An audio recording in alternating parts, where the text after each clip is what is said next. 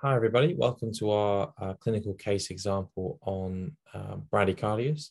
Um, for those listening on the podcast, there is an ECG involved in this scenario. So when you get the opportunity, just log on to have a look. So the scenario is that a 43 year old male attends the ED department complaining of a loss of consciousness. Please talk through how you would go about assessing the patient.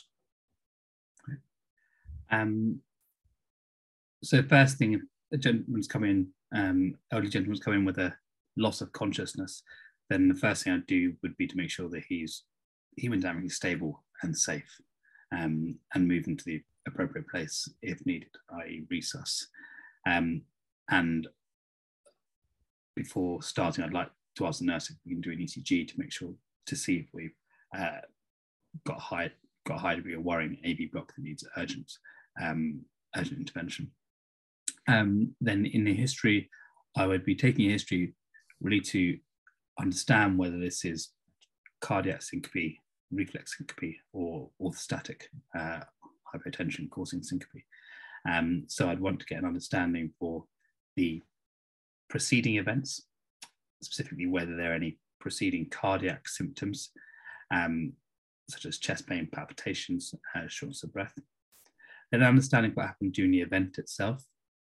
And here I'd like to um, uh, understand if the how if the patient definitely lost consciousness, what he he last remembers about the event, and if they're importantly if there are any witnesses and what they saw. Um, it'd be important to know whether they saw any seizure activity uh, or any urine, urinary incontinence, which might point me back towards more neurological causes, whether this might be seizure activity. Um, and then finally, I'd like to ask the patient whether he had any post-ictal um, post-ictal symptoms. Um, so whether he was completely lucid once he regained consciousness, or whether he, he slowly regained consciousness. Uh, and using this and the preceding symptoms and the warning signs, this would give me a better understanding of what type of syncope this represents. Um, then I'd take more global history, trying to understand the patient's comorbidities, um, specifically trying to understand uh, whether they've had these symptoms before and whether they result in, again, true loss of consciousness or um, pre-syncopal symptoms. Um, and then understanding other comorbidities, how it's affecting their day-to-day life, and trying to get understanding for their social history, so whether they're who they're, who they're living at home with, whether they're safe doing their day-to-day day-to-day activities, and importantly, trying to understand if the patient still drives, uh, because we need to give them driving advice uh, if he has a true syncope today. Um, other things important to look at are drug history, whether there's any drugs that could um, contribute to syncopal symptoms, uh, such as diuretics or uh, bisoprolol, um, understanding whether there's uh, social histories, uh, other things in the social history as well, um, and any family history of sudden cardiac death was less relevant at the age of 73. Um, then the examination, we really honed in on trying to un- elucidate any causes um, of his syncope. So uh, I would assess in an A to E fashion, and if appropriate, do a neuro neurological examination or do a brief respiratory examination looking for signs of heart failure uh, and fluid overload, and listen to the precordium proper to see if there's any signs of HOCM uh, or aortic stenosis, or structural heart disease that could be causing his symptoms. Um, then I'd assess him with uh, some bedside tests. So as mentioned, a 12 lead ECG, see if there's anything on uh, any telemetry that you may have been on uh, in A&E, uh, and also doing simple things. So blood glucose, uh, I think looking at VBG immediately to look, see there's obvious electrolyte abnormalities and sending up a full panel of blood, uh, including in, including um, electrolytes, and if appropriate, uh, troponin, I'm worried about ischemia as a potential cause for syncope today. Um, and then finally a bedside echo to get an understanding of baseline cardiac status and a chest and a chest x-ray. Okay, thank you. Um, so the patient's stable, uh, but still reports feeling a little bit lightheaded. Here is his ECG. Please could you describe to me the ECG and how you'd go about managing this patient? Okay.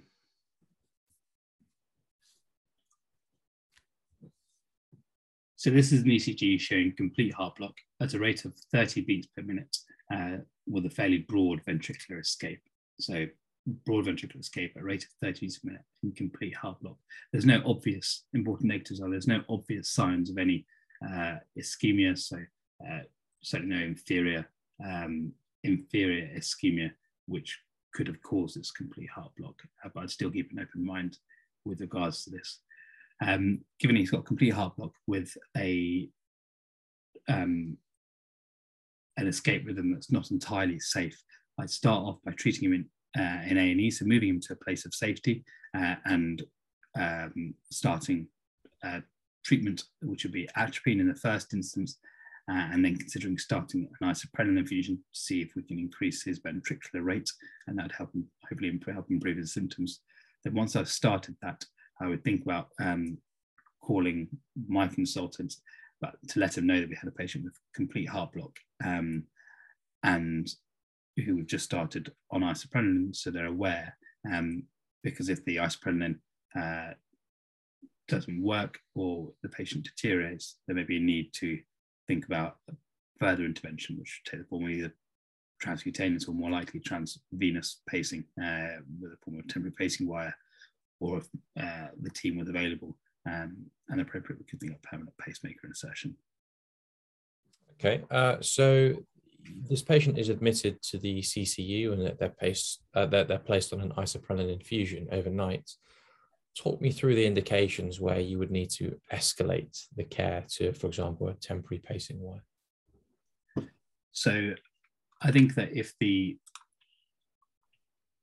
the indications for escalating to, to a temporary pacing wire overnight and someone with complete heart block is um, cardiogenic shock, um, decompensated heart failure, um, recurrent episodes of uh, syncope uh, or relative or relatively frequent episodes of pre-syncope, um, all of which are refractory to his current treatment. So refractory to increasing isoprelin infusion rate. Um, and especially he's having very significant pauses, I would definitely call my consultant to discuss whether we should think about temporary pacing wire overnight. Okay, um, so talk me through what would be involved actually with inserting a temporary pacing wire. So with temporary pacing wire, you uh, you can either do it through the you have to access the venous circulation, so you can either do it through the jugular jugular vein or through the femoral vein. More often than it's done through the femoral vein. Um, so you access the femoral vein, place a catheter uh, inside the femoral vein, um, and then wires up to the heart. Um, and then you normally, if you're using a balloon tip, um, a balloon tip pacing wire, you inflate the balloon when it's in the right atrium. Um, so inflate the balloon in the right atrium, push it across the tricuspid valve, uh, and then it you see that you've got ventricular capture um, by attaching the leads on the outside uh, to a pacing box, and then see that you've got initially you've got capture, and the capture is regular and not you're not losing it, so it's an appropriate position.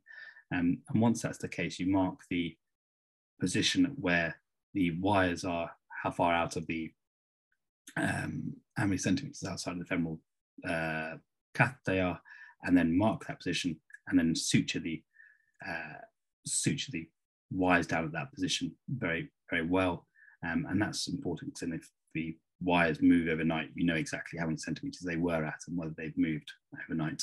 Um, and yes, yeah, so it's a temporary system, so it's not designed uh, be clear that it's not designed to be in for uh, more than 24 to 48 hours um, uh, maximum.